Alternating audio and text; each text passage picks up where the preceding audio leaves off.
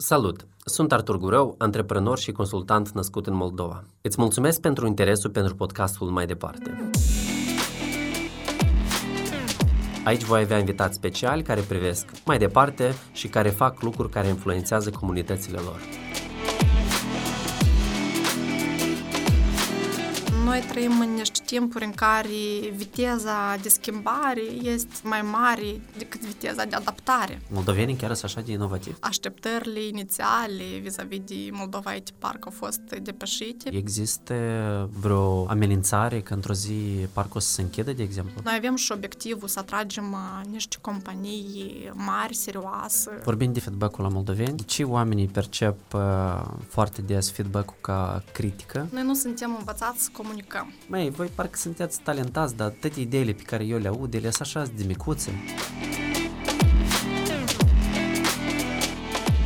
Discutăm cu Natalia Donțu, administrator Moldova IT Park.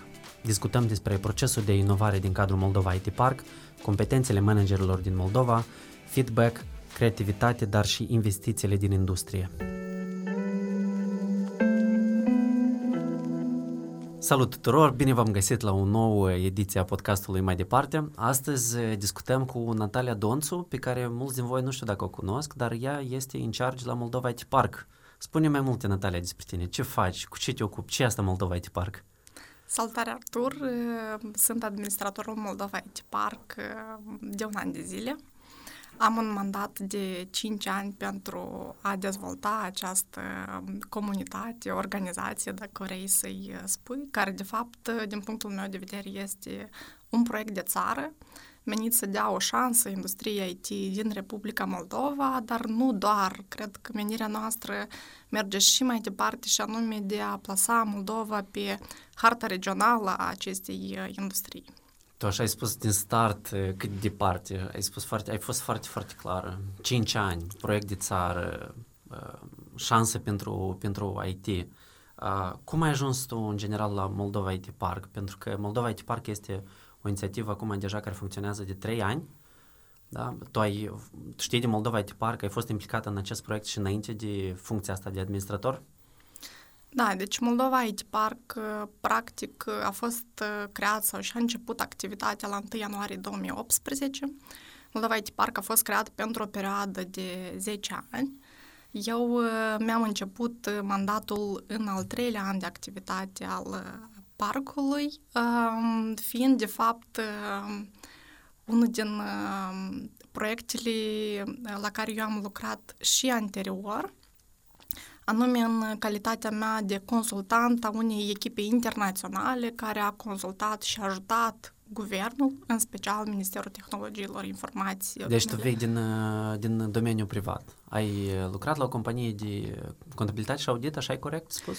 Eu am, de fapt, un background de uh, 11 ani de consultanță înainte de a veni la Moldova IT Park. Uh, dintre care 8 ani și jumătate am lucrat într-un Big Four, în departamentul de consultanță fiscală și juridică. Um, fapt care mi-a dat și această oportunitate de a lucra în acel proiect în care echipa consulta guvernul pe dezvoltarea și promovarea conceptului de, de parc IT, concept care era, um, sincer, la acel moment prea uh, ceva de genul cosmos, pentru că el venea cu o inovație fiscală absolut unică în lume, care nu exista nici la acel moment și care nu mai există nici uh-huh. acum. Cei drept, acum deja sunt țări care sunt interesate de acest concept, cum ne-a reușit nou să-l dezvoltăm pentru că el într-adevăr creează un impact foarte mare și chiar avem discuții în unele cazuri dacă ei ar putea prelua, în ce condiții și așa mai departe. Abonați-vă la podcastul mai departe.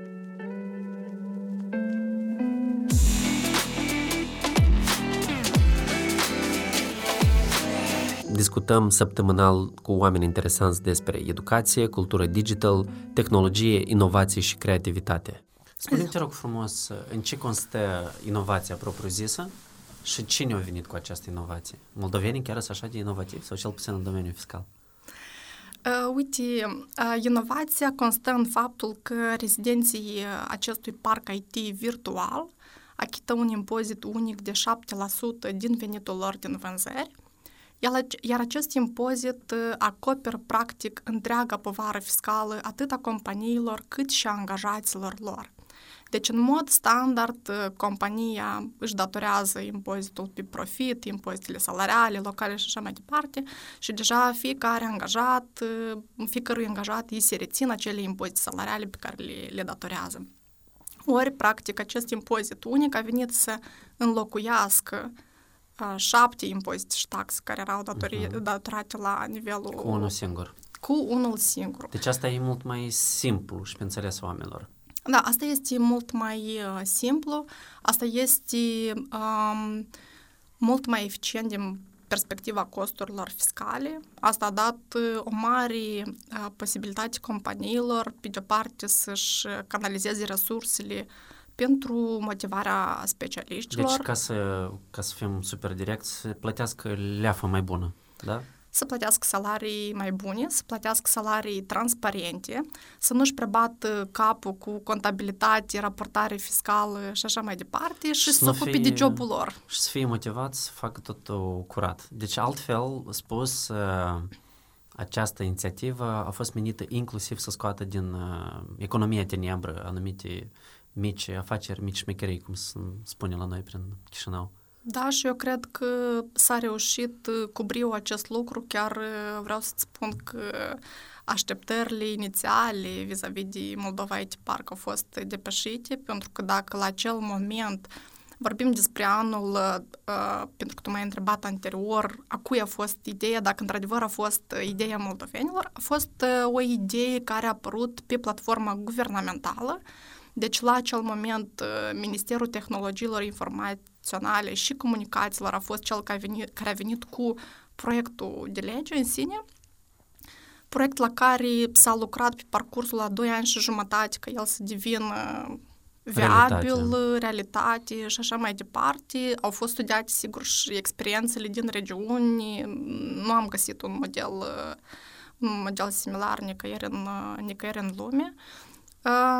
În, în practic, în, în 1 ianuarie 2017 asta era deja lege, putea fi creat un parc IT, lucru care și s-a întâmplat în, pe parcursul după un an de zile. Uh-huh. Uh, taxa unică de 7%. Asta este principalul selling proposition a parcului IT, asta este motivul principal din care înțeleg că există anumite cerințe și calificări obligatorii pe care trebuie să le ai ca să faci parte din Moldova IT Park. Poți să ne dai un pic mai multe detalii? Da, principalul criteriu de eligibilitate pentru a fi rezident al parcului IT este să uh, generezi cel puțin 70% din cifra de afaceri, din acele activități eligibile care sunt prevăzute de lege. Și aici ne referim la tot spectrul de activități IT, ne referim la unele activități de cercetare și dezvoltare, unele activități pe partea de industrii creative, cum ar fi producerea efectelor speciale, uh, animațiilor, da? design specializat. Deci asta este uh, criteriul de bază și de asemenea ca activitatea să fie realizată pe teritoriul Moldovei de către o companie incorporată aici. Uh-huh. Deci, de fapt... Uh... Dar selling uh-huh. point, pentru că tu m-ai întrebat dacă selling point este 7%. Anume, eu... Facil... eu văd asta ca o facilitate fiscală. De fapt, guvernul încearcă să stimuleze dezvoltarea acestei industrii sau acestor domenii de activitate pe care tu le-ai enumerat și de asta oferă, cumva, așa spunem, un regim fiscal preferențial. Da, să știi că de fapt, industria IT a fost uh, facilitată fiscal începând cu anul 2006 noi avem 15 ani în spate de facilitare fiscală acestei industrii și pe bună dreptate, pentru că, din punctul meu de vedere, este o industrie avangardistă, ă, progresistă, care este, de fapt, o șansă pentru Moldova să ne miște înainte. Um, și selling point, dacă să zic că 7% este un selling point, nu este un selling point. 7% este um, un concept de bază în jurul căruia a fost creat uh, ideea de, de parc IT pentru, unul, pentru a da o șansă industriei IT din Moldova și totodată noi eram în condițiile în care tare mult lume și specialiști buni în special, deci aveam această, acest brain drain da, din țară. Industria IT este o industrie cu grad de mobilitate înalt și poți face IT de oriunde, și din Moldova, și din Zimbabwe, și din Statele Unite. Deci noi trebuia să ne păstrăm oamenii oamenii, uh-huh. de fapt, aici în Moldova. Și totodată ne dădeam seama că în regiune toate țările practic stimulează această industrie și noi trebuie să fim competitivi cu ei, pentru că dacă noi nu suntem uh, dacă nu ținem pasul. Dacă noi nu ținem pasul, nu o să putem să Trebuie să fim competitivi da. inclusiv în regiune. Eu observ când în regiune se stimulează nu doar cu facilități fiscale, dar cu bani, cu atenție foarte multă din partea autorităților. La noi trebuie să ne mulțumim cumva și spunem mulțumesc numai de facilități? Uite, dincolo de acest 7% care îți spuneam că este un concept inițial sau, sau de bază, eu la această etapă văd deja asta ca, cum să zic, ca embedded, da, ca parte din Moldova IT Park și din acest concept, dar noi deja ca și organizații, ca și ecosistem, beneficiile acestui parc IT și acestui concept deja merg mai, mai departe decât atât. Uh, pentru că, de fapt, Moldova IT Park acum a devenit, dacă vrei, o platformă pe care operează 700 de companii IT din Moldova și nici nu mai putem spune că Moldova IT Park este vocea industriei IT, este de fapt industria IT în sine. Și noi trebuie să valorificăm potențialul pe care această comunitate îl poate explora. Tu asta ai văzut înainte să ajungi la Moldova IT Park, atunci când lucrai la companie privată? Sau de-abia când ai venit aici și ai văzut de fapt ce, ce se întâmplă, care este situația la, la propriu? Bun, atunci când eu am lucrat în, la proiectul de, de lege, la cadrul fiscal pentru, pentru aceste parcuri IT, misiunea mea era să văd cum acest concept fiscal ar, ar putea funcționa în ce condiții și care ar fi impactul lui asupra economiei, da? Venind în uh, parc, înțelegeam uh, foarte bine că uh, asta este, de fapt, inima, inima conceptului, inima parcului, acest impozit unic. Dar după un an de zile de activitatea mea la Moldova IT Parks, știi că și percepția sau viziunea mea personală despre Moldova IT Park s-a schimbat foarte mult. Eu acum văd acest impozit unic ca și baza sau ce ne diferențiază cu siguranță pe noi pe, pe piață. Dincolo de specificul ăsta că noi, știi, suntem ca o monedă cu două părți. Pe de o parte este guvernul, pentru că noi totuși suntem uh, o autoritate administrativă Voi instituită de guvern. o instituție, cu alte cuvinte, nu? Da. Ceea ce la noi la modă spune acum că avem nevoie de instituții puternice. Voi sunteți o instituție puternică, da? Noi suntem uh, o instituție, din punctul meu de vedere, cu mare potențial pe care um, o să facem tot posibilul ca să-l explorăm la, la maxim. Cel puțin eu în rolul meu, uh, asta e misiunea și, și provocarea pe care o am pentru următorii ani și pentru care, de fapt, am acceptat uh, jobul ăsta sau uh, am mers pentru, pentru el. Um, dar um, Acum, viziunea mea este că noi trebuie să dezvoltăm uh, proiecte de dezvoltare a industriei. Noi putem să dezvoltăm proiecte în care să ajutăm comunitatea să crească, să se interconecteze. Uh, să știi că noi am lucrat în ultimele trei luni la strategia de dezvoltare a parcului pentru următorii cinci ani de zile. Și bineînțeles că în acest proces am implicat toți stakeholderii relevanți. Chiar mi-e interesant pentru că am completat și eu, în calitate de membru IT Park, o anchetă și chiar mi-e interesant care, care au fost concluziile sau descoperirile acestui microstudiu intern. Da, noi am făcut uh, un chestionar pentru rezidenții parcului, la care au uh, răspuns uh, peste 125 de companii IT din parc. Um, am văzut, uh, să zic așa, multe idei interesante, chestii noi pentru noi. Cu siguranță, de către rezidenții parcului, Moldova IT Park este văzut uh, ca o posibilitate de beneficia de această uh, facilitate fiscală, dar uh, în paralel ca o comunitate puternică, cea mai puternică comunitate IT de la noi din țară. Bineînțeles, dorința lor sau altfel spus, ariile pe care noi ar trebui să ne implicăm sunt cele de împreună cu, cu guvernul cele de dezvoltare a politicilor pentru susținerea acestei industrii, pentru că tu m-ai întrebat mai devreme dacă este vorba doar despre această facilitate fiscală sau și despre alte chestii. Nu e doar despre facilitate fiscală, sigur că e și despre alte chestii. Când spun alte chestii, mă refer în primul rând, de exemplu, la perspectiva de a gestiona, de a avea în țară un fond pentru susținerea inovațiilor digitale și startup-urilor tehnologice, fond care va fi administrat de către Moldova IT Park, ai căror beneficiari vor fi rezidenții acestora. Eu înțeleg că deja există un, un proiect pentru acest fond. La ce etapă el se află?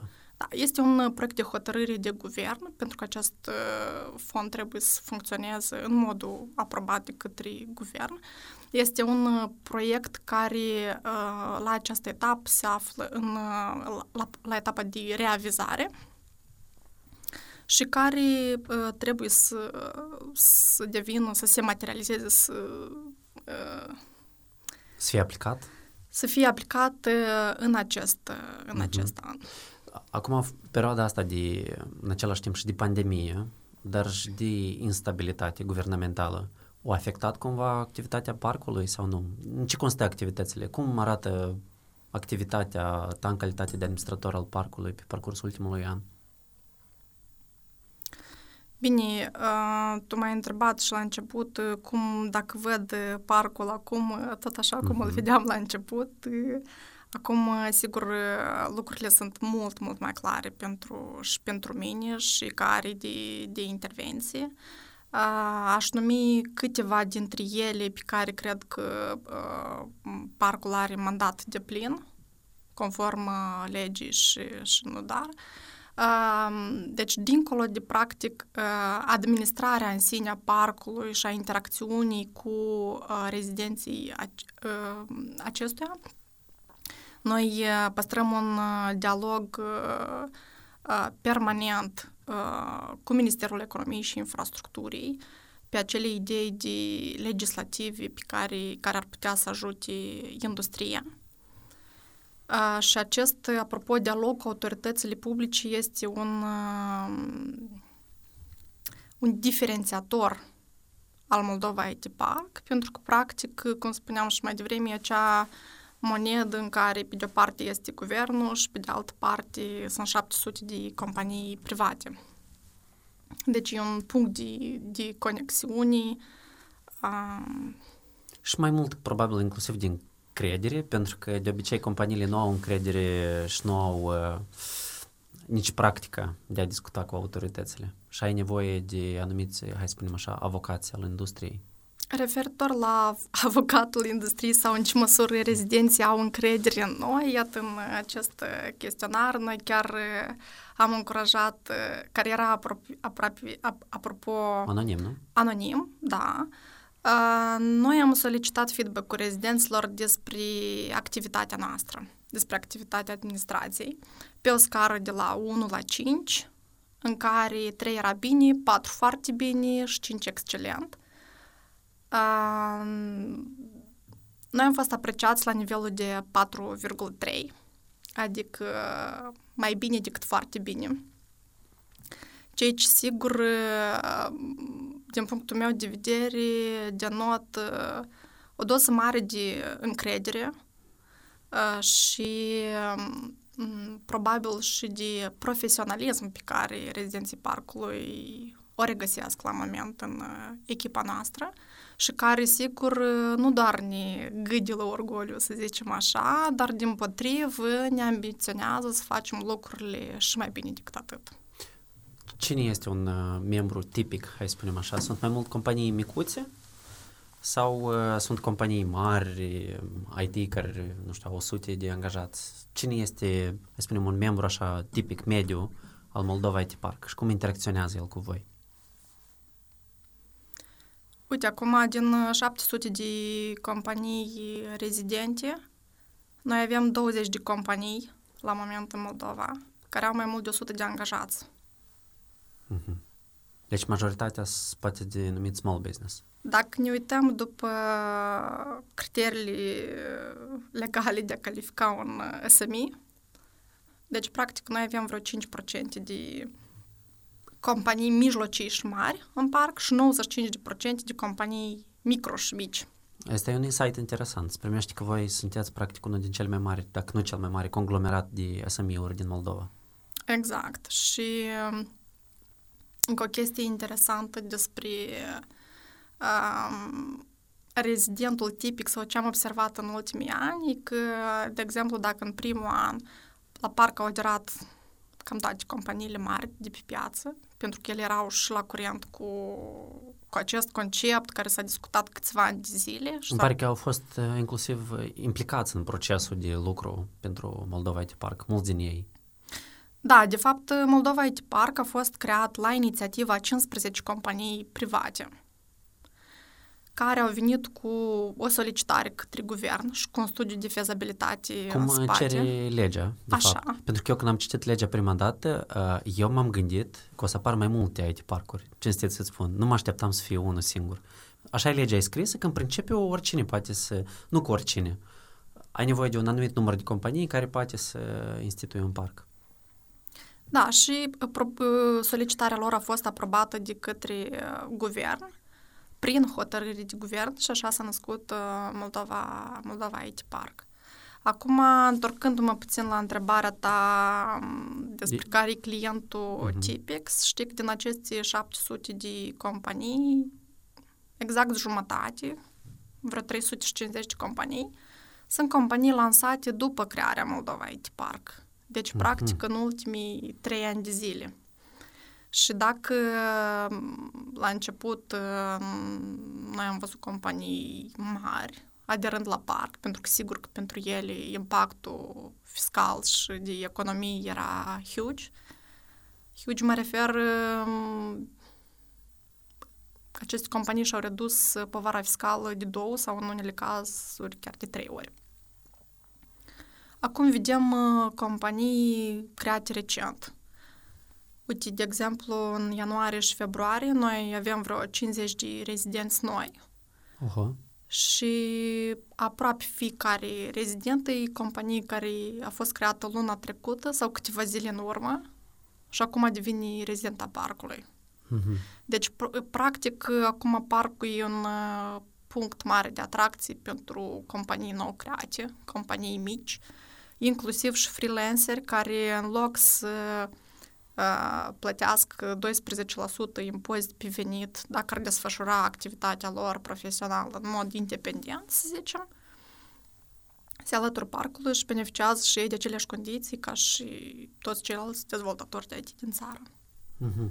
Uite, tu ai pomenit uh, despre faptul ăsta că unele companii și-au redus foarte mult din povara fiscală. Asta lor le permite să plătească salarii mai mari, probabil, le permite să investească în, probabil, în niște proiecte de genul research and development, uh, le-ar permite, teoretic, să facă și niște investiții, nu? Cum stăm noi la capitolul ăsta de investiții? Companiile din Moldova IT Park atrag investiții sau investesc în dezvoltare? Voi chestiile astea le, le urmăriți? Sau cel puțin intenționați le urmăriți? Da, uite, uh, referitor la investiții, uh, ce pot să spun e că noi acum avem 150 uh, de companii cu capital străin din cele 700 rezidente ale Moldova IT Park. Ne referim aici la companii care au capital din Statele Unite ale Americii, Germania, Italia, România, UK, Franța, ăștia sunt top investitorii, să zic, pe piața IT din Moldova.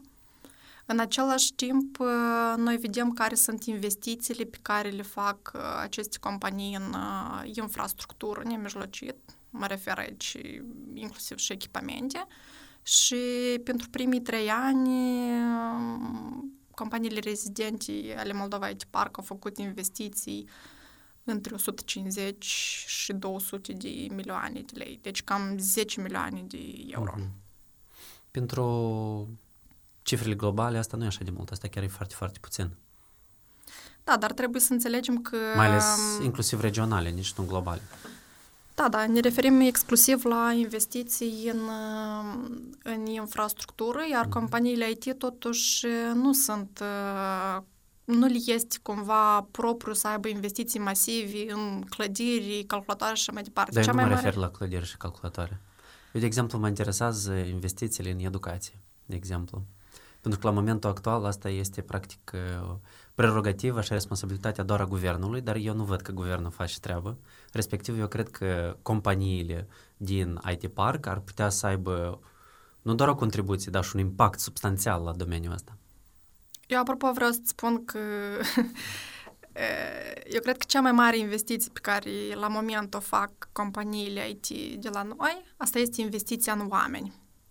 Și aici mă refer la investiția în angajații actuali pe care îi au, dar și investiția în următoarea generație. Noi vedem uh, deja în ultimii ani câteva parteneriate destul de vizibile pe piață în care companiile private ajută mediul universitar și nu doar la nivel de mediu universitar, inclusiv uh, școlile,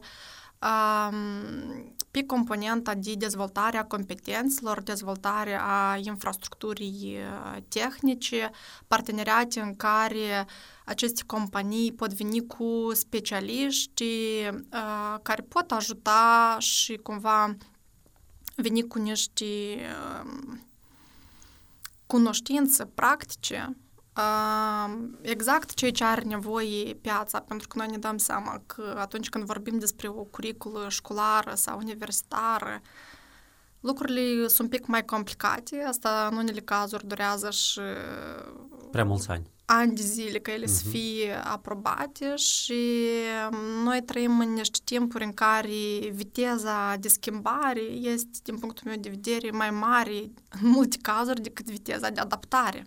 Eu sunt de acord. Și iată, asta e un lucru în care cu cât a, asta e ceea ce eu cred că noi mhm. trebuie să lucrăm la viteza noastră de absorpție acestor schimbări și, și de adaptare de la reacție, ele. Nu? Cu cât noi o să devenim mai agili, mă refer noi ca și țară, cu atât mai repede noi o să ajungem trenul ăsta din urmă. De cele mai multe ori în Moldova, când vorbești despre o anumită instituție, este ideea asta că se va ajunge până la urmă la birocrație și la niște frâne, dacă lucrurile vor merge mai ușor.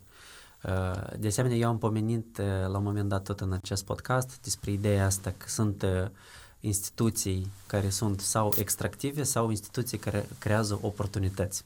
Cum întrebarea mea pentru voi este în ce măsură instituția voastră creează oportunități și în ce măsură instituția voastră uh, contribuie la birocrație sau reduce din birocrație? Instituția noastră sau uh, acest impozit unic a redus birocrația din punct de vedere a compliance-ului fiscal și contabil pentru, pentru companii.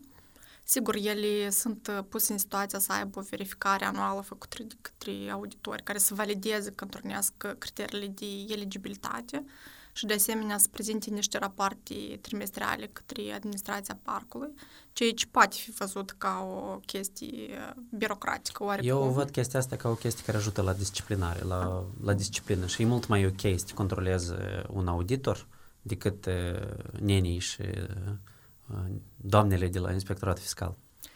Partea bună este că la moment Moldova IT Park dacă vrei, este și un centru unic de informații instantă calitativă și corectă despre ce se întâmplă în industria IT și noi o să folosim chestia asta ca să generăm oportunități.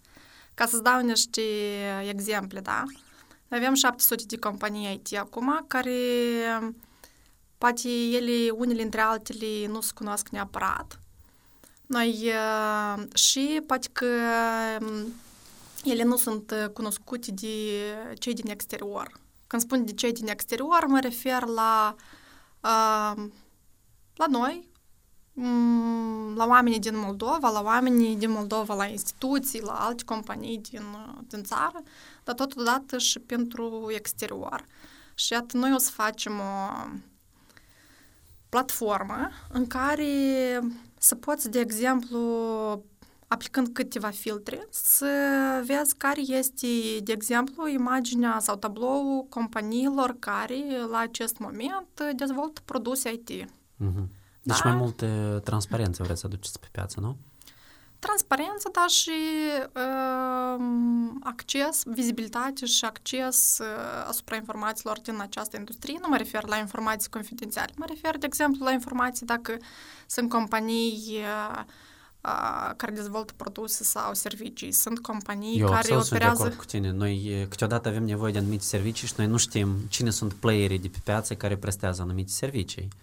Și dacă s-ar cunoaște chestia asta, asta ar duce la mai multe colaborări și, nu știu, parteneriate de business până la urmă. Da, unde se vadă, de exemplu, care sunt tehnologiile pe care, care se folosesc, industriile pentru care se lucrează, uh, produsele care se, se dezvoltă și asta, pe de o parte, o să ajute a, companiile să aibă, să fie o resursă de market intelligence pentru companiile de pe piața locală, ajutându-le să colaboreze între ele, să acceseze clienți din Republica Moldova, pentru că aici potențialul este foarte mare. Noi acum în proporție de 85% exportăm servicii și produse IT și doar 15% avem consum local. Uh-huh. Ori în cumva în tendința asta noastră de digitalizare, inclusiv și în Moldova, eu cred că partea asta de consum local trebuie și poate să, poate să uh-huh. crească. Dar pe de altă parte, noi vrem să ajutăm companiile uh, să meargă în afară. Da, să meargă în afară, mă refer să-și poată găsi ușor parteneri de business, pentru că noi nu vrem doar sau da, noi avem și obiectivul să atragem niște companii mari, serioase, de tech în Moldova. Să-și deschidă oficiile la noi, nu? Da.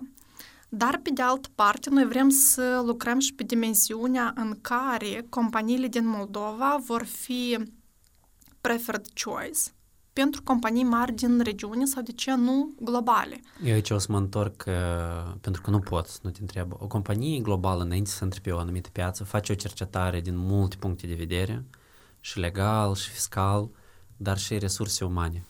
Noi și așa nouă nu ne ajunge pentru companiile care sunt acum în, uh, în Moldova, suficienți oameni și chiar dacă există Moldova IT Park, oricum mulți pleacă peste hotare. Uh, cum noi putem să convingem un, un, hai să spunem, un giant, un tech giant, da? Hai să spunem european, poate nu din Statele Unite, să deschidă o sucursală la noi în Moldova, ținând cont de situația educației tehnologice, hai să o numim așa. Sunt de acord cu tine că noi um, avem un uh, bazin limitat, dacă vrei, de capital uman în IT. Dar asta este o situație cu care se confruntă nu doar Moldova, dar cam toate țările lumii... Ei toți confruntă cu asta, dar, dar noi cum, cum ne descurcăm cu, cu acest challenge? Um, eu cred că, în general, percepția pieței locale este că dacă noi o să atragem uh, companii IT mari pe piață, ele uh, o să ne fure angajații noștri și nu neapărat o să ajute la dezvoltarea industriei. Eu am o altă viziune despre chestia asta. Eu cred că dacă în Moldova ar veni câteva companii mari, big tech players sau companii cunoscute chiar și la nivel de regiune, asta din start ar ridica nivelul, nivelul și pregătirii și nivelul în general al cerințelor pe, pe piață Și această competitivitate sau concurență, ea nu trebuie de văzut uh, ca un pericol. Din punctul meu de vedere, trebuie de văzut uh, ca pe ceva care pe noi o să ne miște înainte. Noi de la companii internaționale putem uh, prelua practici bune, putem prelua tehnologii, noi trebuie să vedem partea bună și oportunitățile. E sigur că ar fi destul de complicat în condițiile actuale. Să fim onești, da? Să atragem, uh, nu știu, Google sau uh, Amazon sau companii... Microsoft, da. Microsoft, IBM în, în Moldova. Oracle are birouri în Iași, din ăștia mari. Da, ar fi destul de complicat, dar eu cred că nu, nu e imposibil. Uite, la, o să insist pe partea asta de talent și, pur și simplu, din punct de vedere a numerelor, nu se leagă. Chiar dacă vine un jucător mare, nici nu mă gândesc să-i fure pe ăștia de la companiile existente, dar nu prea ai de unde lua oameni. De-aia eu mă gândeam să te întreb în ce măsură tu știi și cât de mult poate fi aplicat învățământul dual. Adică deci, în loc să instruiești tineri, da? să vezi care sunt uh, profesioniști poate din alte domenii care pot fi reinstruiți, recalificați și împreună cu agenții economici, să, de fapt, aceștia să capete niște abilități, niște competențe, ca ei să poată să lucreze deja în uh, industria IT. Eu uh, cred că noi avem uh, deci dacă ne referim la capitalul uman, avem uh, câteva posibilități. Noi, pe de-o parte, trebuie să, sigur, să lucrăm la mărirea acestui uh, uh, bazin de forță de muncă și pe domeniul ăsta cel puțin sunt două chestii da, la care în ultimii ani s-a lucrat destul de mult. Asta atragerea fetelor în IT, fetelor și femeilor în IT, și a doua, ă, programe de reconversie profesională, care mai mult, ă, din ce ce văd eu, sunt la nivel de discuții în spațiu public și mai puțin am văzut chestia asta nemijlocit aplicată. Iar a doua chestie la care trebuie neapărat să lucrăm este nu pur și simplu să ne lăsăm duși de val, dar să înțelegem exact care sunt uh, trendurile globale și care sunt competențele necesare pentru a face față cererii din următorii 5 sau 10 ani și să ne pregătim de astăzi, dacă nu de ieri, aceste competențe pentru a uh, avea un avantaj la acel moment. Sau da? cel puțin, dacă nu suntem un avantaj, cel puțin să fim pregătiți, pentru că noi, cam cum stau lucrurile acum, nu prea facem față. Și apropo, când spun de competențe digitale, uh, Astăzi, în Moldova, sunt cazuri în care competențele digitale se dezvoltă de la 3 sau 4 ani. Bine, în cazul uh, copiilor care au acces, să zicem, la anumite programe de robotică sau programare, uh-huh. dar și în, în școli sunt multe programe focusate acum pe dezvoltarea competențelor STEM, competențelor digitale în școli. Și eu cred uh, că cu cât noi ieșim mai pregătiți din uh, școală pe area asta, cu atât o să fie mai, uh, mai bine. Pentru că noi nu mai avem nevoie de educație bazată pe informații, noi avem nevoie de educație bazată pe competență. Voi aveți în planul vostru de activități ceva legat de educație? Ceva legat de educație, în general, noi avem activități care să atingă ceea ce se numește People Agenda. Noi vom încerca să dezvoltăm anumite programe împreună cu companiile rezidente din parc, conectate cu, să conectăm mediul academic și poate chiar să preluăm uh, unele exemple de uh, colaborări și de proiecte din, uh, din exterior. Iată, de exemplu, săptămâna trecută am avut uh, o discuție cu uh, Parcul Tehnologic din Andaluzia, care e cel mai mare uh, hub din Europa de Sud. Ei tot au vreo 600 de companii uh, rezidente, inclusiv companii foarte, foarte mari, foarte, foarte mari, și care în parcul lor au multe uh, proiecte pe care companiile le dezvoltă împreună cu mediul universitar, inclusiv partea de inovații. Și Iată, iată dacă tot am pomenit de inovații digitale, eu cred că asta ar putea să fie inclusiv o șansă pentru viitorul industriei IT din Moldova. Dar noi nu trebuie să ne îmbătăm cu apă rece și să credem că noi suntem acum pregătiți pentru asta. Noi trebuie să lucrăm la pregătirea competențelor noastre pentru asta. Și mă refer la faptul că, nu știu, eu aș vrea, de exemplu, în, în școală să fie învățat cum se generează o idee Uh-huh. Cum se validează o idee, cum se promovează această idee, da? Deci sunt niște lucruri foarte, foarte simple, dar care pot face diferența. Deci noi încă suntem la partea asta de ideation și asta mi-aduce aminte de o discuție cu investitori pe care îi aveam eu din Estonia, care veneau în Moldova și tot era bine, tot erau uh, foarte prietenoși, deschiși, spuneam glume și la o bere eu întrebam, ok, so, acum spunem cinstit, care, unde noi frânăm? Și mi spune că, mai voi parcă sunteți talentați, dar toate ideile pe care eu le aud, ele sunt așa de micuțe. De fapt, nu este o idee în care să vii să vrei să investești sute de mii sau, sau un milion. Este idee la nivelul, hai să mă face, cum spuneam eu, mici afaceri, mici mecherii. Deci, da. practic, e vorba, noi tot am identificat problema asta de calitatea ideilor, motiv pentru... Și de sca, scară. Scalare. Idei, scalare, da. Da, uite, o să-ți spun una din uh, direcțiile noastre prioritare pentru următorii ani o să fie inovațiile digitale.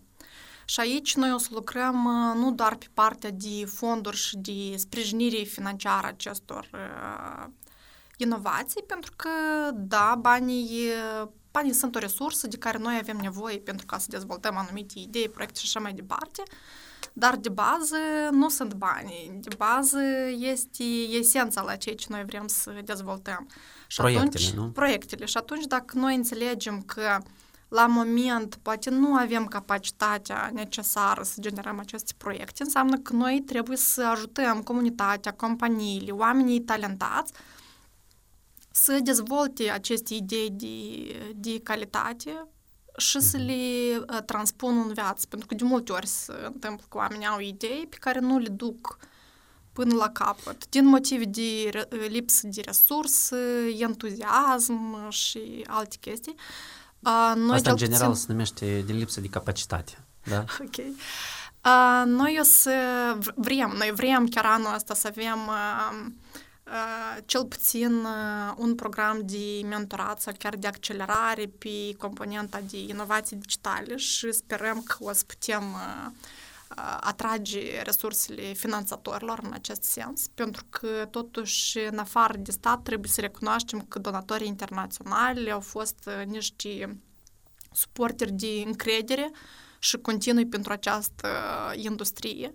Și acum inovația digitală se află pe agenda cam tuturor donatorilor și partenerilor de dezvoltare din uh, Moldova. Uh-huh.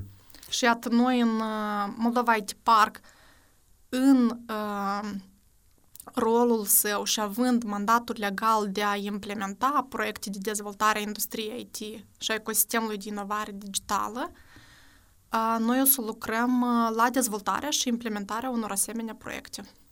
Care dintre proiecte îți pare, sau care direcție, activitate îți pare prioritară pentru dezvoltarea industriei? Eu cel puțin pentru parc noi avem câteva direcții prioritare de activitate. Cele cu impact direct asupra comunității o să fie, în primul rând, inovațiile digitale, și sporirea capacității noastre de a genera aceste inovații digitale, nu numai de a le finanța. Doi, noi o să ne focusăm pe, totuși, promovarea Moldovei ca și destinație IT în exterior, cu scopul, pe de-o parte, de a atrage companii pe piață, dacă ele vor dori să-și reloce capitalul, de ce nu? Și mai cu seamă de a atrage talent din regiune, dacă tot spuneam că noi nu avem mm-hmm. suficienți uh, specialiști la noi acasă, și de a câștiga proiecte, de a ajuta companiile să câștige proiecte, să câștige lucru de la companiile din uh, regiune. Deci asta o să fie, aș vedea ca o a doua, să zic, prioritate. Și, bineînțeles, o să ne focusăm mult pe componenta de comunitate. Și aici mă refer la activități care să ajute companiile din comunitate să se cunoască între ele, să lucreze între ele, să recunoaștem acele companii care uh, au impact, au idei, au oameni talentați și așa mai departe pe, pe piață și să vedem care ar fi uh, agenda de topicuri nemijlocite care i-ar uh-huh. ajuta să se miște înainte. Asta ar fi așa câteva Deci un fel de participare proactivă. Exact. De altă parte, ținând cont de faptul că deja Moldova e tipar care are trei ani și tu ești în acest rol de un an de administrator, care e cea mai mare provocare a parcului? Există, să-ți spun așa direct, vreo uh, amenințare că într-o zi parcul să se închidă, de exemplu? Foarte interesantă întrebare. Um, bine, pornind de la ceea ce avem uh, la moment, uh, parcul este creat pentru o perioadă de 10 ani. Atunci când această perioadă a fost inclusă uh, în lege, eu cred că um, cumva um, nu că nu se credea de plin în realizarea acestui proiect de țară, să zicem așa, dar um, putea, se puteau da asigurări pentru o anumită perioadă de timp. Acum că noi vedem cum evoluează lucrurile și care este impactul, eu cred că atâta timp cât industria IT o să fie în agenda guvernului și totuși industria IT este declarată ca și industrie de top, industrie prioritară pe agenda guvernamentală, în top 3 industrii, Atâta timp eu cred că această legislație va putea fi încurajată să fie, să, să uh, continue. Să fie dezvoltată într-o Să fie dezvoltată, formă. da. Și care e cea mai mare provocare a parcului? Eu cred că la moment uh, sunt câteva provocări. Uh, unul, noi suntem o comunitate foarte mare, asta este un avantaj. Uh, și noi trebuie să deja lucrăm la găsirea unor soluții în care noi să facem interacțiunea în cadrul acestei comunități cât mai simplă și în același timp aducătoare de valoare adăugată pentru membrii comunității. Um, provocare da, chestia asta cu care este uh, durata de viață a, a parcului tot ar putea fi o provocare, mai ales atunci când uh, noi vrem să aducem companii pe piață, pentru că previzibilitatea în business, mai ales în business mare, este un uh, factor decisiv. Și atunci tu nu poți să aduci un big tech player spunându-i că noi mai avem încă șapte ani uh-huh. de viață, dintre care cinci ne sunt garantați de către guvern că noi o să avem acest model fiscal și atunci sigur că rolul nostru uh, o să fie acela de, uh, de a veni cu întotdeauna cu niște analize profesioniste și corecte referitor la impactul pe care noi îl generăm, astfel încât să avem o discuție foarte deschis și uh, transparent și corect uh, cu platforma guvernamentală care până la urmă este cea care va putea să promoveze în continuare acest concept. Uh-huh. Deci eu înțeleg că cel puțin pe hârtie, da, mai ai încă patru ani prin care tu te-ai obligat, nu te-ai obligat, ți-ai asumat să conduci Moldova IT Park, deci în următorii 4-5 ani. Unde vezi tu parcul după această perioadă? Ai cumva o viziune unde vrei să ajungi? Iată, noi suntem în termen de membri 700. Poate în termen de activități ai o anumită viziune. Cum îți imaginezi tu parcul ăsta peste perioada asta? Bună! Pentru mine este foarte important ca în acești patru ani eu nici n-aș spune în uh, acești patru ani. Pentru mine e important ca în următorii uh, doi ani Moldova IT Park să, să devină și să uh, fie deja o comunitate funcțional cu sau fără intervenția administrației Moldova IT Park. Eu cred că parcul, dincolo de funcționalitatea lui, trebuie să... Funcționalitatea mă refer ca și durată, trebuie să genereze acel impact de comunitate care o să existe și beyond the park.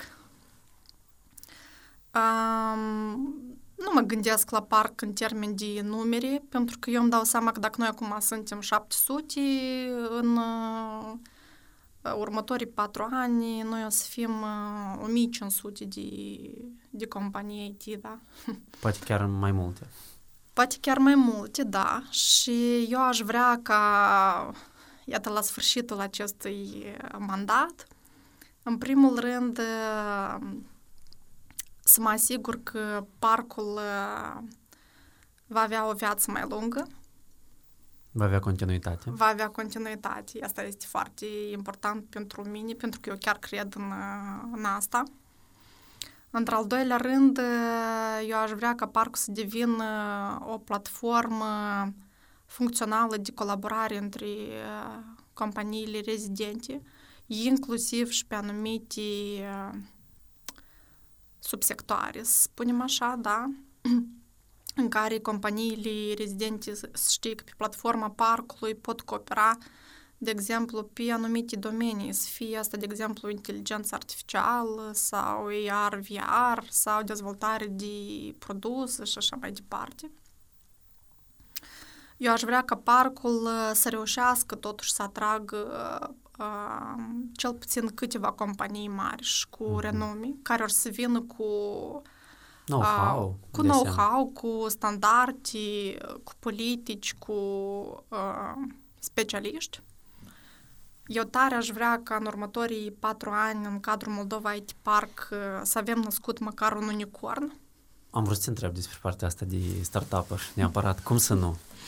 La momentul actual sunt, cu siguranță sunt duceți evidența cumva câți startup-uri? Vezi că startup, în primul rând, Poate nu există o definiție a startup-ului și uh-huh. dacă ne uităm doar după durata de viață a companiilor, nu cred că este prea corect. Cel puțin noi știm că avem o companie cu rădăcini în Moldova care a fost listată la bursa de New York. Și asta eu cred că deja spune multe despre uh, potențialul nostru uh-huh. ca și Deci noi vorbim țară. din Dava, corect? Da, da. Uh-huh. Potențialul oamenilor din, uh, din Moldova. Uh, Dar cam asta este cumva, ținând cont de legislația din Moldova, practic posibilitatea de scalare a unui startup din Moldova este la un moment dat să, să ieși din țară. Cam așa e situația. De ce neapărat să ieși în țară? Nu, de exemplu, ca să atragi o investiție acum în Moldova, chiar să vorbim de câteva sute de mii de dolari, uh, investitorul cel mai probabil că o să propună să înregistreze o entitate, hai să zicem, în Cipru sau în Estonia sau în București, că e în Uniunea Europeană. Nu o să vrea neapărat să investească într-o companie din Moldova, chiar dacă compania e moldovenească. Bun, aici trebuie să înțelegem foarte bine de ce acel investitor nu vrea să investească într-o companie anume din Moldova. Uh, când vorbim despre jurisdicții ca Cipru, Malta și altele, noi știm că aceste destinații sunt alese de investitori datorită regimurilor fiscale pe care le au. Și noi toți suntem un fel de offshore și IT noi, acum. Uh, noi nu suntem o zonă de offshore IT, pentru că noi dacă am fi o zonă de offshore, noi am permite companiilor de oriunde din lume să se registreze aici, să aplice 7% impozit pe venit și dați Dar până la urmă, noi acum avem acest regim exclusiv pentru companiile care operează în Moldova și nu putem niciun fel să spunem că suntem un offshore. Dar eu cred că pentru a atrage investitori, pentru investitori nu este important doar regimul fiscal și doar capitalul uman de care noi dispunem, este foarte, dar foarte importantă, care este imaginea pe care noi avem ca și țară și care este viziunea pe care, de dezvoltare pe care noi o îmbrățișăm. Și atunci, vorbind despre imaginea țării, eu cred că avem mult de lucru la chestia asta și mă refer nu la imagini în sensul de evenimente, apariții, publicații, Mă refer la încredere. Noi trebuie să lucrăm la încrederea investitorilor, partenerilor Moldovei asupra sau în raport cu, cu noi ca și țară. Și iată că noi o să fim văzuți din exterior ca un partener de încredere și cu viziuni de viitor, eu cred că noi avem toate șansele. Noi încă, eu cred că noi chiar încă mai avem șansa să, să avem un viitor frumos. Eu cred că ca alții din exterior să aibă încredere în ceea ce faci tu, în primul rând companiile din Moldova trebuie să aibă încredere. Dacă tu ești o companie din Moldova și nu ai încredere, de unde poți să, să aștepți că cei din străinătate o să aibă? Apropo, tu știi, eu cred că chestia asta de a merge în exterior, de multe ori e văzut ca o cale ușoară sau mai sigură uh-huh. de atragere a investițiilor. Eu cred că dacă noi o să lucrăm la în substanță, nu de formă, o să lucrăm la încrederea încrederea noastră că, că Moldova poate deveni ceea ce noi vrem, eu cred că lucrurile or să schimbe spre, spre bine. Mulți privesc, apropo, diaspora ca o sursă de investiții da, pentru diferite industrii. Aveți reprezentanți din diaspora care au deschis companii în ultimul an? Ai observat așa tendință sau nu?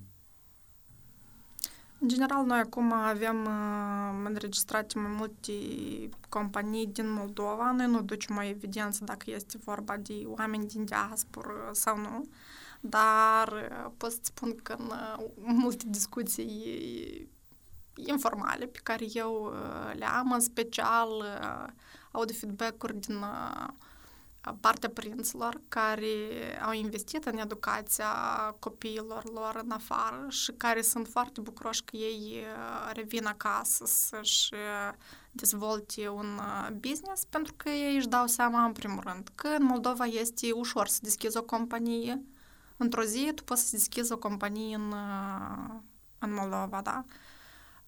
Pentru companiile IT este foarte ușor să operezi și să o faci în termeni legali. Cu costuri mici, relativ. Cu costuri mici, da, chestia de cost al vieții este un avantaj al Moldovei și noi atâta timp cât el rămâne valid, trebuie să-l, să-l explorăm. Cred că, în, știi, eu n-aș merge pe pe ideea de a blama oamenii care au mers uh, în afară și chiar dezvoltă acolo companii de succes. Și nu trebuie neapărat, uh, trebuie să invităm să vină acasă, dar nu trebuie neapărat să avem această așteptare de la ei. Noi trebuie să vedem acești oameni ca niște ambasadori ai Moldovei, care pe de o parte pot să promoveze Moldova în afară și pot conecta Moldova la niște oportunități din exterior și în sens invers atunci când identifică niște investitori sau niște proiecte interesante în afară, să fie cei care le aduc aceste proiecte acasă. Eu la astfel, la fix la asta și mă refeream Este un, că... eu cred că asta mm-hmm. ar fi o misiune ideală. Deci noi, practic, nu trebuie să forțăm oamenii sau să-i rugăm să Hai, vă rog frumos, întorceți-vă acasă. acasă. Fiecare om uh, poate să aibă o contribuție și mhm. uneori contribuția lui chiar și din afară poate fi mult mai mare decât uh, dacă el neapărat ar fi aici, pentru că are acces la mai multe oportunități, resurse Factor de decizii, poate să facă anumite propuneri, sugestii, recomandări, conexiuni.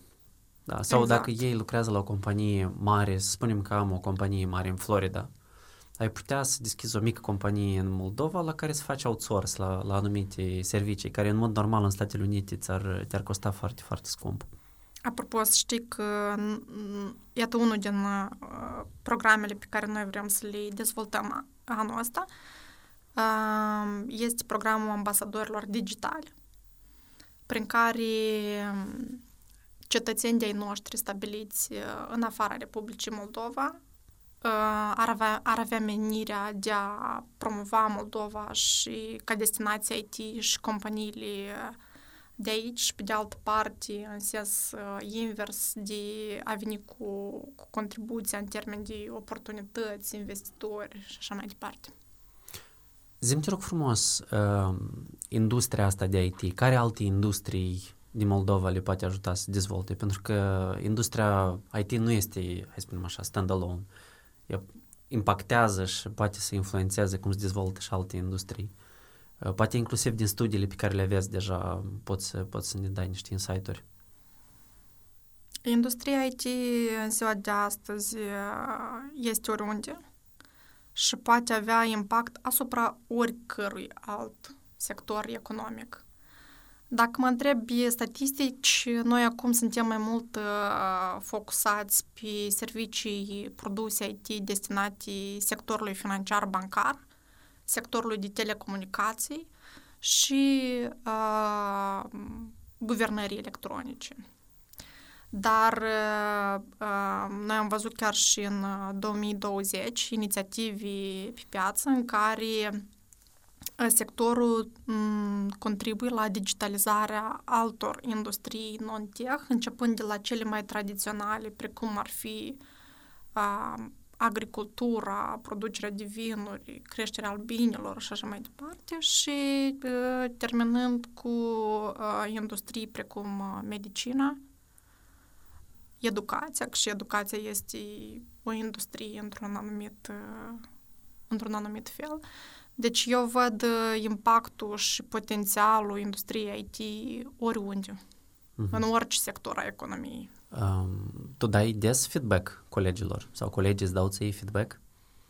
Eu permanent, eu sunt o adept înrăită a feedback-ului, uh-huh. să zic așa. Și a feedback-ului într-o formă foarte deschis, sinceră și, și onestă. Eu cred că doar prin feedback noi putem să facem lucrurile mai bune.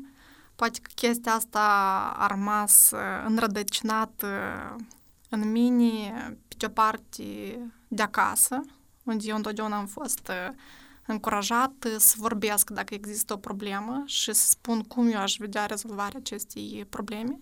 Dar pe de altă parte, a doua mea familie totuși a fost PwC, în care eu am lucrat aproape 9 ani și fiind o corporație cu cultură organizațională foarte dezvoltată, feedback-ul era un element de, de bază. Și am înțeles că poți să fii un foarte bun profesionist și să ajungi la excelență doar prin feedback. Feedback asta înseamnă ceea ce tu faci bine, ceea ce nu faci bine, uh, cum pot fi făcute lucrurile mai bine, care sunt ideile mele, care sunt ideile tale și atât din complementaritatea asta și din, uh, să zic așa, din deschiderea pe care, pe care o manifesti sau nu, poți să ai doar de câștigat. Uh, partenerul care pe mine m-a angajat în uh, Price mi-a spus uh, o chestie că feedback is a gift. So you take it or not. Uh-huh. Și apropo, altă chestie interesantă cu care care poate fi um, cumva cuplat cu, cu, le, cu prima mea lecție de, de anul ăsta, a, zicea așa că I don't care how much you know until I know how much you care. Uh-huh. Și iată, părerea mea personală este că cunoștințele și competențele sunt esențiale, sunt foarte importante, dar atitudinea nu este mai puțin importantă. Și având atitudine și având intenții bune și dăruire și implicare, poți să realizezi mai multe uneori decât oameni care au competență, dar nu neapărat adoptă atitudinea necesară. Mm-hmm. N-au motivația corectă, probabil. Da. Vorbind de feedback și, în general, feedback-ul la moldoveni, de ce oamenii percep foarte des feedback-ul ca critică și de ce intervine supărarea atunci când e vorba de feedback onest și direct? Eu cred că asta vine din educația noastră de acasă, în care, din păcate, și nu numai de acasă, dar probabil și de la școală, în care noi nu suntem învățați să comunicăm. Și um, nu suntem învățați să comunicăm în sensul în care nu putem să formulăm ce ne place și ce nu ne place. Și când ai un feedback, asta nu înseamnă că spui că totul e super sau, din potrivă, e groaznic ceea ce se întâmplă. Dar trebuie, feedback-ul totdeauna trebuie să vină la pachet cu de ce, da? De ce este bine sau dacă este rău, ce putem face ca să facem uh, bine. Și atât, din păcate, spiritul ăsta nostru critic a moldovenilor pe noi ne stagnează în dezvoltare. Dacă noi am fi mai open-minded și mai deschiși să îmbrățișăm uh, schimbările, uh, ideile diferite, atunci eu cred că noi am putea să progresăm uh, cu pași mult mai rapizi, tot așa cum uh, lucrul ăsta se referă și la faptul că fiecare dintre noi să-și facă uh, bine jobul lui. Eu cred că, apropo, asta e unul din ingredientele noastre de succes uh-huh. ca și țară. Eu de tare mult visez la faptul că fiecare moldovean să-și facă bine lucrul lui. Bine și diligent. Eu cred că asta din noi, pe noi ne-ar propulsa din ziua următoare cu cel puțin 50% înainte. Îți fix așa părere și eu. Tot timpul spun că trebuie 300 de oameni care să fie puși la locurile potrivite și dacă fiecare o să-și facă treaba bine, apoi o să, o să trăim ca în, ca în Estonia sau ca în alte țări pe care noi le luăm ca reper. Zimi, din punctul tău de vedere, mai ales că ești în, ai o activitate foarte interesantă, cât de antreprenorial îți par moldovenii? Noi suntem antreprenoriali sau nu prea și ce ar trebui să facem ca să fim mai antreprenoriali? Noi nu prea suntem antreprenoriali, din punctul meu de vedere, dar uh, tendința este pozitivă. Eu cred că noi nu suntem uh, antreprenoriali pentru că um, așa a fost istoria noastră, da? Uh, și sunt lucruri pe care noi nu le putem uh, neglija. Noi ca și societate am fost tot timpul în uh, poziția în care făceam cumva ce ce era planificat de alții sau ce ce ni se impunea. În același timp, moldovenii sunt recunoscuți sau se uh, autopromovează, să zic așa, ca oameni foarte descurcăreți, cum se numește la noi. Și acest descurcăreț, el are niște tangențe cu spiritul de antreprenoriat. Eu, eu chiar cred că noi avem potențial mare, mare pe, pe domeniul ăsta. Uh, primul pas de unde noi trebuie să începem uh, este de acasă, nu de la școală, cum uh, de obicei la noi părinții au așteptarea că la școală noi o să primim și trebuie să primim toate competențele și comportamentul și valorile de care avem nevoie în viață. Dar chiar de acasă din familie, nu? De acasă din familie, în care tu să fii încurajat să generezi idei, să poți să-ți spui cuvântul, uh, să poți accepta ideile altora, să poți gestiona un conflict, să poți să faci ca ideea ta să devină realitate, nu să rămână o idee pe hârtie. Inclusiv discutam despre aceeași educație financiară. Tot acasă se educă, e de fapt. Ea este, ori este, ori nu Ea nu se educă la școală. Da, absolut. Chiar săptămâna trecută citeam undeva că jocul Monopoly pentru copii e un foarte bun, un foarte bun exercițiu de educație financiară, da?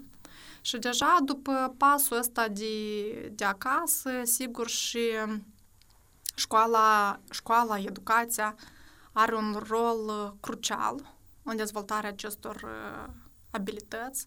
Și aici, cum spuneam mai devreme, noi noi trebuie să lucrăm în direcția dezvoltării competențelor și, și abilităților la pachet cu informația, dar uh, senzația mea uh, din școală, deși eu am fost un, întotdeauna un student de top, spun așa, și mie întotdeauna mi-a plăcut să învăț bine, nu pentru note mari, deși eu uh, le obțineam cu, cu ușurință, dar pentru că mie îmi plăcea să, să reușesc, da, dar cred că la școală noi trebuie nu pur și simplu să primim informații, dar să înțelegem la ce ne-ar ajuta această informație, da? Um, cum am, cum am putea să aplicăm în practică lucrurile. Și asta nu e, nu e o chestie teoretică. De exemplu, în Belgia copiii la etapa de liceu deja învață și le sunt dezvoltate anumite competențe despre cum funcționează o familie, ce responsabilități, atribuții și așa mai departe trebuie să ai. Adică cumva școala trebuie să ne pregătească nu numai pentru viața asta profesională, dar și uh, pentru partea mai practică, să spunem, uh, a lucrurilor. Și antreprenoriatul este unul dintre ele. Uh, uite, de exemplu, eu lucrând consultant fiscal uh, mai mult de 8 ani de, de zile, um, mi-am format cumva în interiorul meu uh, o indignare referitor la faptul că noi moldovenii pretindem că statul ne datorează ceva. Dar în același timp noi nu înțelegem că noi trebuie să contribuim cu ceva pentru ca să avem anumite așteptări. Și iată, eu tare aș vrea, de exemplu, ca la noi în școală să se învețe niște chestii simple despre cum funcționează, de exemplu, un stat. Da? Te referi la educație civică mai mult? neapărat la educație civică și spirit patriotic, dar noi trebuie să înțelegem că noi trebuie să plătim taxe, de exemplu, pentru ca să avem drumuri bune, educație calitativă, infrastructură, proiecte de viitor și așa mai departe. Și să nu avem cumva așteptarea că noi trebuie să primim anumite indemnizații sau ajutoare în timp ce noi nu facem da, este chestia asta. Toți așteaptă de la stat să deie, da, dar nu se gândesc tare mult la ce oferă. Și dincolo de asta, cred că dacă noi am reușit cumva în, în școală să, să vedem cum funcționează niște afaceri de succes, care a fost uh, a istoricului, de unde ele au pornit. Deci foarte, foarte... Deci niște exemple practice și inspiraționale, nu? Care da. pot servi drept exemplu pentru alții. Da. Eu sunt absolut sigur că printre 700 de companii din Moldova de parc să găsesc câteva zeci de istorii din astea foarte interesante. Vreți să le descoperiți cumva? Absolut. Că tot am vorbit despre partea asta de antreprenoriat, vreau să te întreb și de creativitate și chiar citem o, o carte, sau mai bine zis, rezumat-o la o, o carte de Seth Godin, care se numește The Practice, în care mi-a plăcut o idee foarte bună, că uh, creativitatea thrives, adică se dezvoltă under constraints, adică atunci când ai niște limite. Da? Și noi în Moldova, de ghine de rău, dar limite nouă ne ajung. Ne ajung.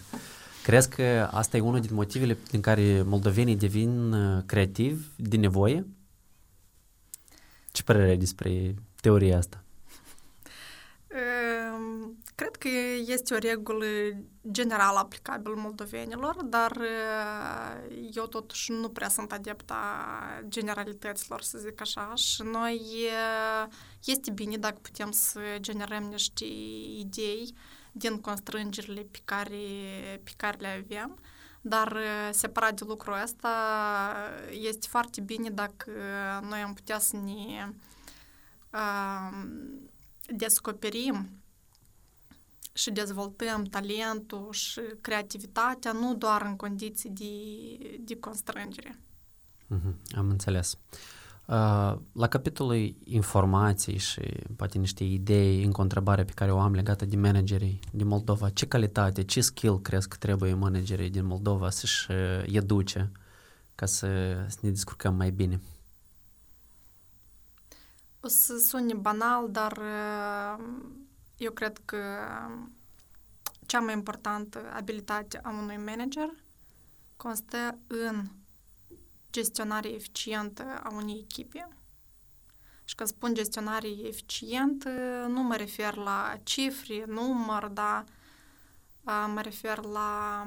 People skills, soft skills, people skills, angajamentul oamenilor, motivația, să le poți să le transmiți uh, viziunea și încrederea ta despre viitor și în acest fel să-i faci ca ei să contribuie la asta și ei de fapt să fie cei care promovează și mișcă lucrurile înainte.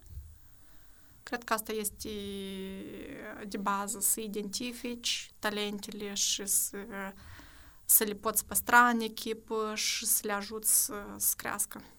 Mm-hmm. Interesant și absolut de acord, de fapt, cu, cu chestia asta. Unul din cele mai importante skill-uri să poți lucrezi cu oamenii. Pentru că dacă nu reușești să faci asta, nu ești înțeles, nu ești susținut, nu reușești să aliniezi echipa la aceleași obiective. Pentru că dacă vrei să ai progres, trebuie să te asiguri că toți lucrează într aceeași direcție. Da, și n-ar fi doar... Bine, asta e primul flash, să zicem, care, care mi-a venit. Uh, dar foarte important pentru un manager de succes, eu cred, mai ales care manageri care vor să ajute companiile lor să chiar și să meargă internațional, este să ai deschiderea și încrederea că asta se poate întâmpla și să te implici prin multă muncă. Tu ai dat exemplul ăsta cu cu noi și statul, că avem anumite așteptări de la, de la stat, dar nu ne gândim ce putem noi să oferim de la stat. Și mie mi-a venit în cap inclusiv uh, relația asta dintre membrii a parcului IT și parcul IT propriu-zis. Până la urmă, noi nu suntem separați, noi toți suntem într-o barcă, sau hai să-i spunem așa, o corabie, da? Și mi-e interesant și mi-e plăcut să aud de astfel de idei și proiecte de dezvoltare. Dar unde exact crezi că membrii parcului IT ar putea să se implice și să ajute?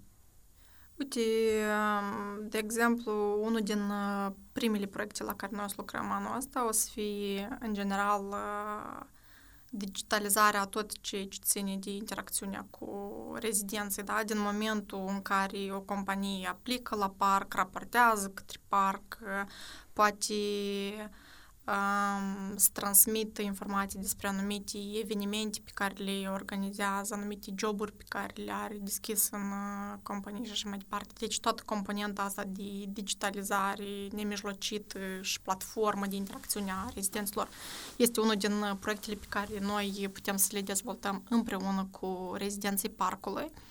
De asemenea, um, eu cred că companiile sunt uh, cele care uh, simt cel mai bine care sunt uh, constrângerile, dar și care sunt oportunitățile noastre de viitor pe anumite subdomenii. Și atunci, împreună, noi am putea să dezvoltăm niște proiecte care să, să ajute. Uite, de exemplu,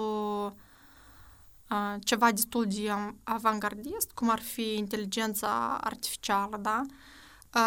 Noi putem să spunem la aceeași masă de discuții acele câteva companii, de exemplu, care sunt la moment în cadrul Moldova IT Park și să vedem cum, cam unde suntem noi la acest capitol. În, deci te referi la niște grupuri de lucru da. focusate pe anumite subiecte. Da. Da, și ne mijlocit la, eu cred că fiecare companie din, din parc poate să fie un poate să fie un ambasador a parcului sau Moldovei în sine ca, ca destinație IT și iată alt proiect care noi am putea să-l dezvoltăm împreună cu rezidenții este să vedem uh, în ce măsură ei pot să-și atrag specialiști din afară. Pentru că noi avem acest program numit IT Visa, care este specific rezidenților parcului IT și care le permite să invite străini la muncă în Moldova, obținând permisul pentru 2 sau 4 ani de zile. Și iată, de exemplu, organizând niște campanii internaționale în care noi, ca și Moldova IT Park, promovăm acest program, acest uh, concept, am putea să ajutăm uh, companiile, să pilotăm chiar câteva companii care au tendință de creștere și potențial de creștere și știu că în următorii ani au nevoie de 100 sau 200 sau 300 de specialiști pe care înțeleg că s-ar putea să îi poată recruta în Moldova, dar nu neapărat, să identifice aceste talente pe piața regională, da? uh-huh. în țările vecine sau în alte țări și cu ajutorul acestui program să, invi- să invităm să, să lucreze în Moldova. Sună foarte ambițios și interesant. Eu îmi dau seama că din fiecare discuție care o aveam, apoi descoperim anumite idei noi și posibilități noi, dar eu aș vrea ca cei care ne ascultă pe noi inclusiv să te cunosc pe tine, nu doar în calitate de administrator Moldova IT Park. Tu în afară de asta cu ce te mai ocupi? Ai timp pentru lectură, alte activități? Uite, eu uh, am puțin timp liber și uh, lucrând într-un uh, Big Four mulți ani de zile, asta era un, uh, uh un uh, oare de îmbunătățire pentru mine, da, eu înțelegeam că am puțin timp liber și trebuie să lucrez la chestia asta. Uh, lucrurile nu s-au schimbat odată ce eu am venit în parc și cumva chiar și familia mea a spus că nu contează ce job tu vreodată o să ai. Cred că e vorba de fapt despre tine, atitudinea ta față de lucrul tău, în ce măsură tu asta prioritizezi și cât de important tu, tu asta vezi. Dar puținul timp liber pe care eu îl am, încerc să-l dedic oamenilor care contează pentru mine, că fie că e vorba despre familie și prieteni, care întotdeauna sunt pentru mine o sursă de inspirație, motivație și, și încredere. Sigur că mai, mai și citesc de foarte mult timp.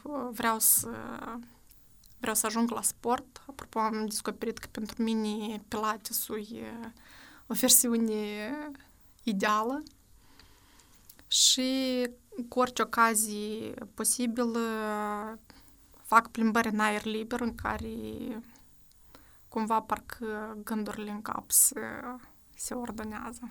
Deci nu faci meditație, chestii din genul ăsta? Pentru ordonarea uh, gândurilor?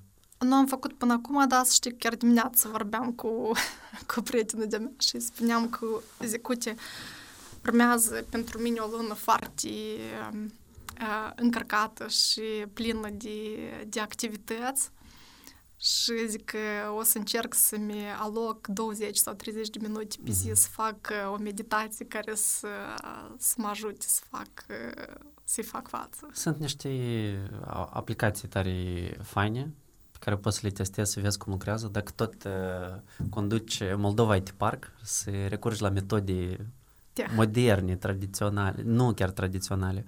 Uh, asta pe care o știu eu se numește Headspace, ai auzit de ea? Mm-mm să, să vezi. Și mai este încă una care îmi pare că se numește, dar nici nu știu. De, de asta țin minte, de, de Headspace.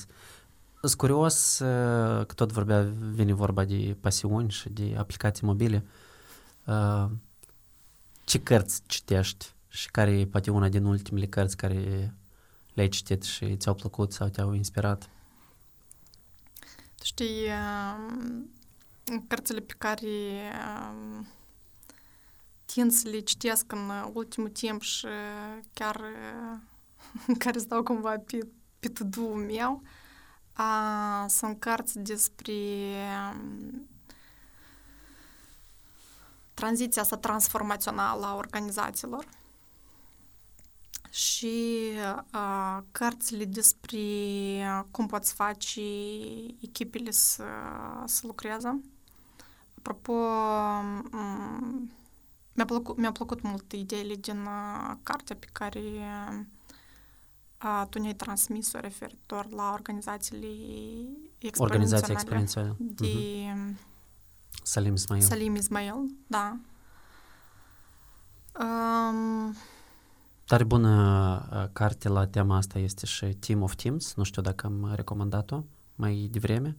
Uh, e scrisă de un general uh, Stanley McChrystal, Uh-huh. Una din cărțile cele mai faine pe care le știu eu la capitolul ăsta de transformare organizațională și dezvoltarea unei echipe. Uh-huh. Uh, din aplicații mobile, că tot am vorbit despre Headspace, care sunt aplicațiile mobile pe care cel mai des le folosești? By the way, nu o să... o să pară foarte straniu, dar eu nu prea sunt adepta tuturor felurilor de, rețele sociale? de aplicații, rețele sociale și așa mai departe.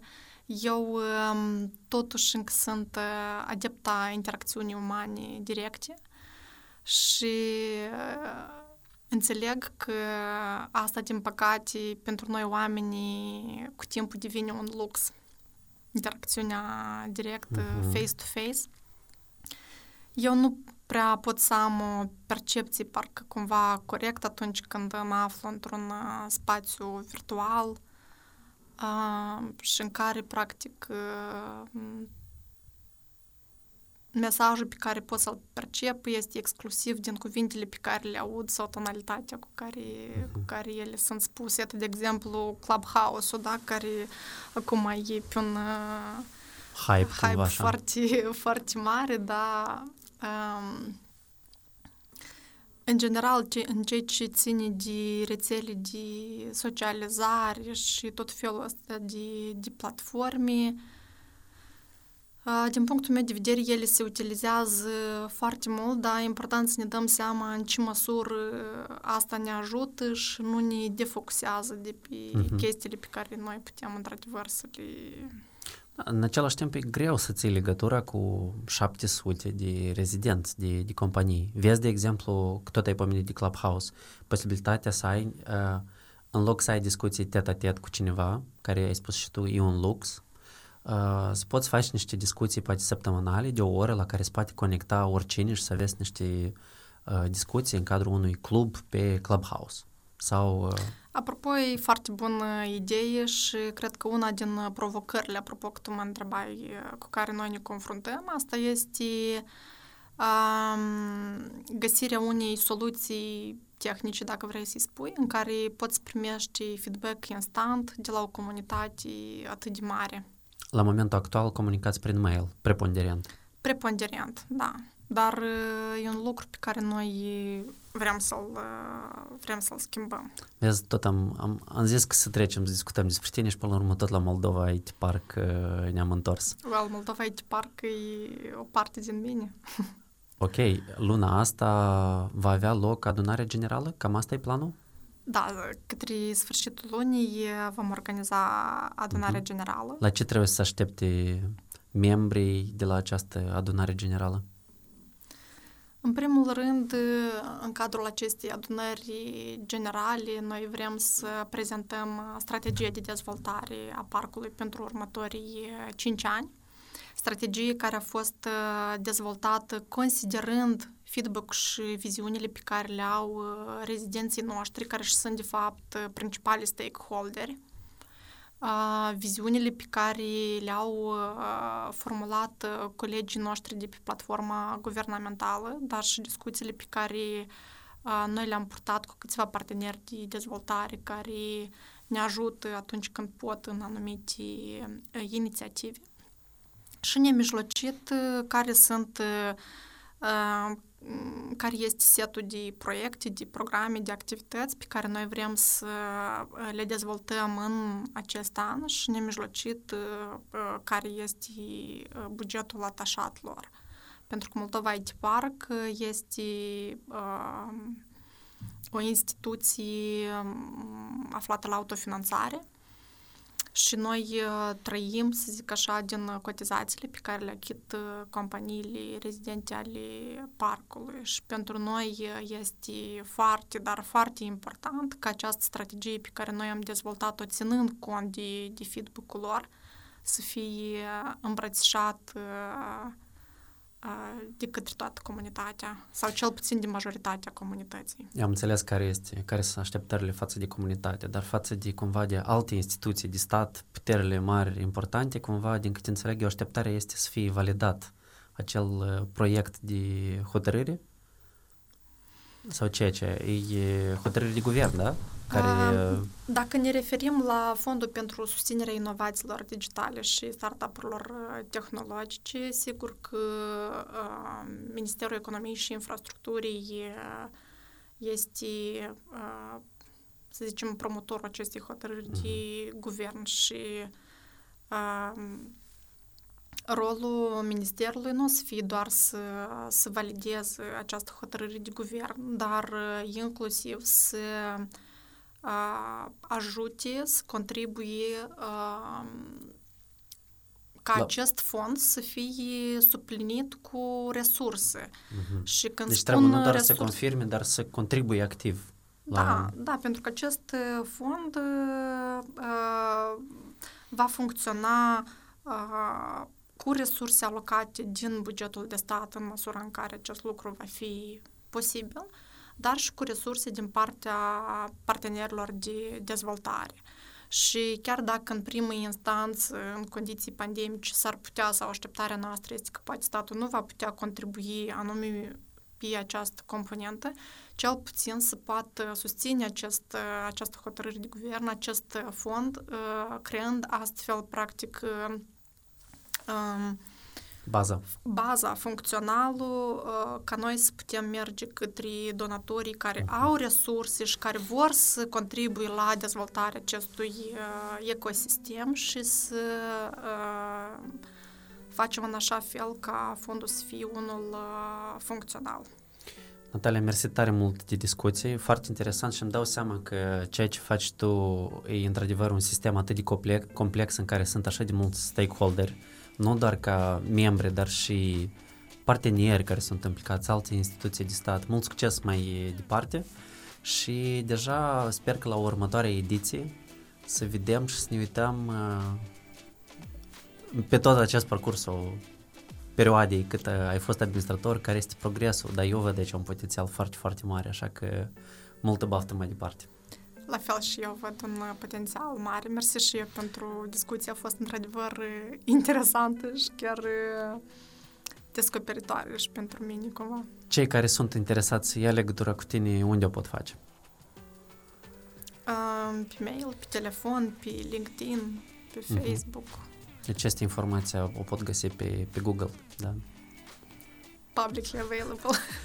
Mersi tare mult, sper că v-a fost uh, interesant. Puteți lăsați un comentariu uh, pe YouTube sau pe Facebook, Instagram. Uh, transmiteți mai departe pentru cei care credeți că ar putea fi interesați de subiect. Vă mulțumesc și vă aștept la următoarea ediție cu un nou invitat sau invitată. Pa, pa!